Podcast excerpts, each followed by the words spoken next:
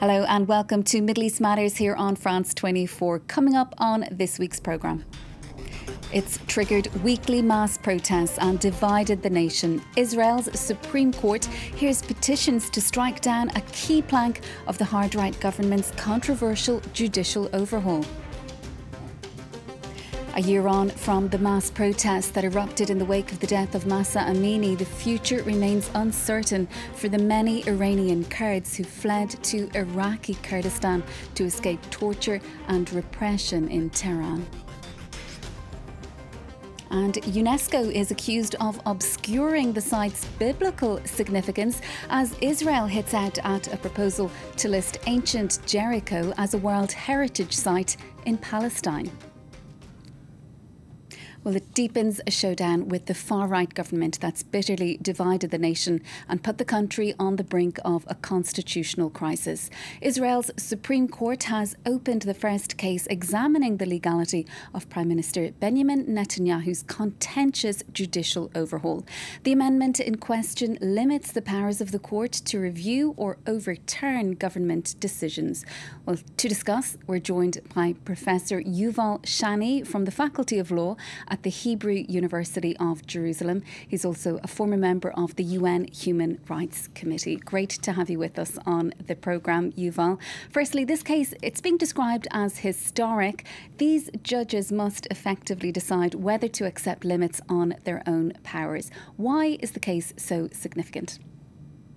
Well, uh, it's an important case for a variety of reasons. Uh, first, like you said, this is the first uh, judicial test that the uh, overall, the judicial overall uh, program is encountering, and in a way, uh, the court's attitude towards this first law could dictate the future of this very controversial and, and problematic reform proposal. Uh, secondly, uh, the court is asked to uh, determine a very fundamental question in Israeli constitutional law, and that is when the Knesset, our parliament, is passing what are essentially constitutional amendments. Are there any limits on the majority in um, in, uh, establishing the contents of these amendments? And this is, of course, a very difficult question because Israel does not have uh, a comprehensive constitution, and the Knesset has been passing amendments to basic laws uh, in the same way that it passes ordinary legislation. So the question is really who has the last word uh, with respect to these basic laws? Is it the Knesset, uh, the democratic uh, representative of, of the people, but operating in ordinary majority, or the Supreme Court, which is serving uh, as a guardian as the, of the constitutional values of the state? I should also note it's the first time in, in our history that the entire um, 15 justices on the court are sitting to hear one case, and that adds to the importance of these hearings. Yes, because the government says the court does not have the right to overturn this amendment. In your view, it's a difficult question, but does it? So the court in the past did suggest that in extreme cases where uh, the Knesset is passing basic laws or basic law amendments, that cut against the very core of the identity of the state as a Jewish and democratic state, the court might have to intervene, but it has never done so up until now. So um, it, it, remains to be seen whether the court will uh, assess that this specific piece of legislation does cross the threshold. I think it, it's uh, it's important um, uh, to observe whether the court regards this piece of legislation as standing on its own. It's a very problematic legislation, but arguably, in and of itself, it's not enough to qualify as uh, running contrary to the democratic nature of the state, or whether the court actually sees this part, this program, this specific uh, bill, as part of a larger program, which cumulatively could transform Israel from a liberal democracy with many problems, but still, uh, to uh, a much more authoritarian uh, regime. And what happens if this amendment is struck down? Would the government accept such a decision? There's been a lot of talk of a potential constitutional crisis.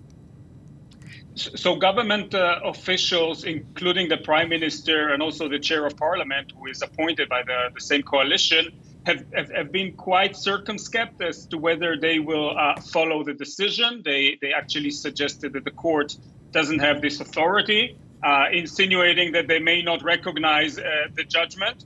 Um, in any event, I should say that even if the court strikes down the basic law, the immediate implications uh, would be uh, no immediate implications would be felt because only when the next time when the, when the government tries to pull um, to act in ways which the court regards unreasonable, like uh, firing the attorney general or uh, taking a policy decision which the courts regard as, as patently unreasonable, only then the uh, the actual uh, constitutional crisis will will reveal itself in a in a full fledged manner. Okay, Yuval, we shall leave it there for now. Thank you so much for your time on the programme with us. That is Professor Yuval Shany from the Faculty of Law at the Hebrew University of Jerusalem. Well, this week marks the one year anniversary of the death in custody of Mahsa Amini, the 22 year old Iranian woman who was arrested by morality police for allegedly breaking hijab rules. Hundreds, if not thousands, of Iranian Kurds fled the country since the regime brutally cracked down on the mass protests that erupted after her death. Many crossed to neighbouring Iraqi Kurdistan but have failed to find the security and stability they had sought. Our correspondent in Iraq, Marie Charlotte Roupie, has been meeting some of them. Masoud has been living in exile in Kurdistan's capital Erbil for almost a year. This 29 year old Iranian manages to work remotely in order to survive. Last September, he demonstrated against the Iranian regime and was forced to leave his entire life behind in Tehran. When I was in the demonstrations, I sustained injuries from approximately 60 pellet wounds in my body. I was chased by the Revolutionary Guards, so I went to the border. I lost everything I had. Masoud is now far from his family in more ways than one. They remained loyal to the Iranian government. He now hopes to be accepted for a visa to Europe. The convictions that drove him onto the streets after the death of Mahsa Amini remain unwavering. I am confident that a revolution will occur, sooner or later, within Iran. The movement will continue. A revolution in Iran is inevitable. The exact number of Iranian refugees in Iraqi Kurdistan remains unknown. Some of them joined the ranks of armed Kurdish groups who have been fighting Tehran for the past 40 years. Ali became a Peshmerga after the death of Mahsa Amini. He refers to her using her Kurdish name. On the night after 40 days of remembrance for Jina, I left the house to take part in the protests. I'm proud of it. I did this for people and for freedom I sacrificed an eye. I need to take my revenge. Meanwhile, tensions have been rising around these armed groups. Tehran and Baghdad have now come to an agreement. An ultimatum has been set for the 19th of September for the groups to be demilitarized and the camps near the border evacuated. Our weapons are for self defense, not for fighting or carrying out operations inside Iranian lands. Over the past years, the Islamic Republic has carried out ugly actions against us to force us to disarm. As the deadline approaches, they're preparing for a possible Iranian military intervention while refusing to discuss their own intentions. Remains uncovered at the site date back to the Neolithic age. A mound containing the ruins of ancient Jericho could soon achieve global recognition as a cultural marvel.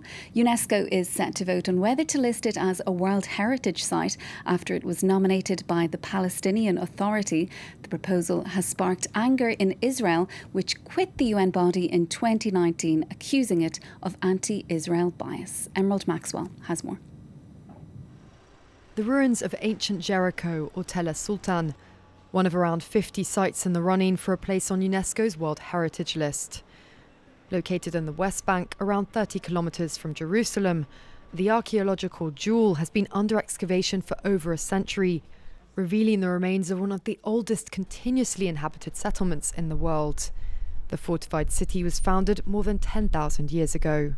Tel es Sultan's history goes back to the entire Neolithic period and the Bronze Age. The site was then partially used during the Iron Age, followed by the Hellenistic, Roman, and even Byzantine periods. The use of the spring water and its irrigation system continues until the present day. But some in Israel object to the site being classified as a heritage site in Palestine. MP Danny Laws criticised it as a blatant interference by UNESCO in a conflict in which it is not its role to intervene. Israel left the UN body in 2019, accusing it of anti Israel bias. The region's archaeological heritage remains at the heart of the Israeli Palestinian conflict. This achievement is very important politically as it supports Palestinian sovereignty over Palestinian land and protects its heritage from the agenda of Israeli occupation. If Jericho's application is approved, the city will join three other UNESCO World Heritage sites in Palestine. The Church of the Nativity and the pilgrimage route in Bethlehem, the cultural landscape of southern Jerusalem, and the Old City in Hebron. That's it for this week's edition of Middle East Matters. Stay with us for more world news here on France 24.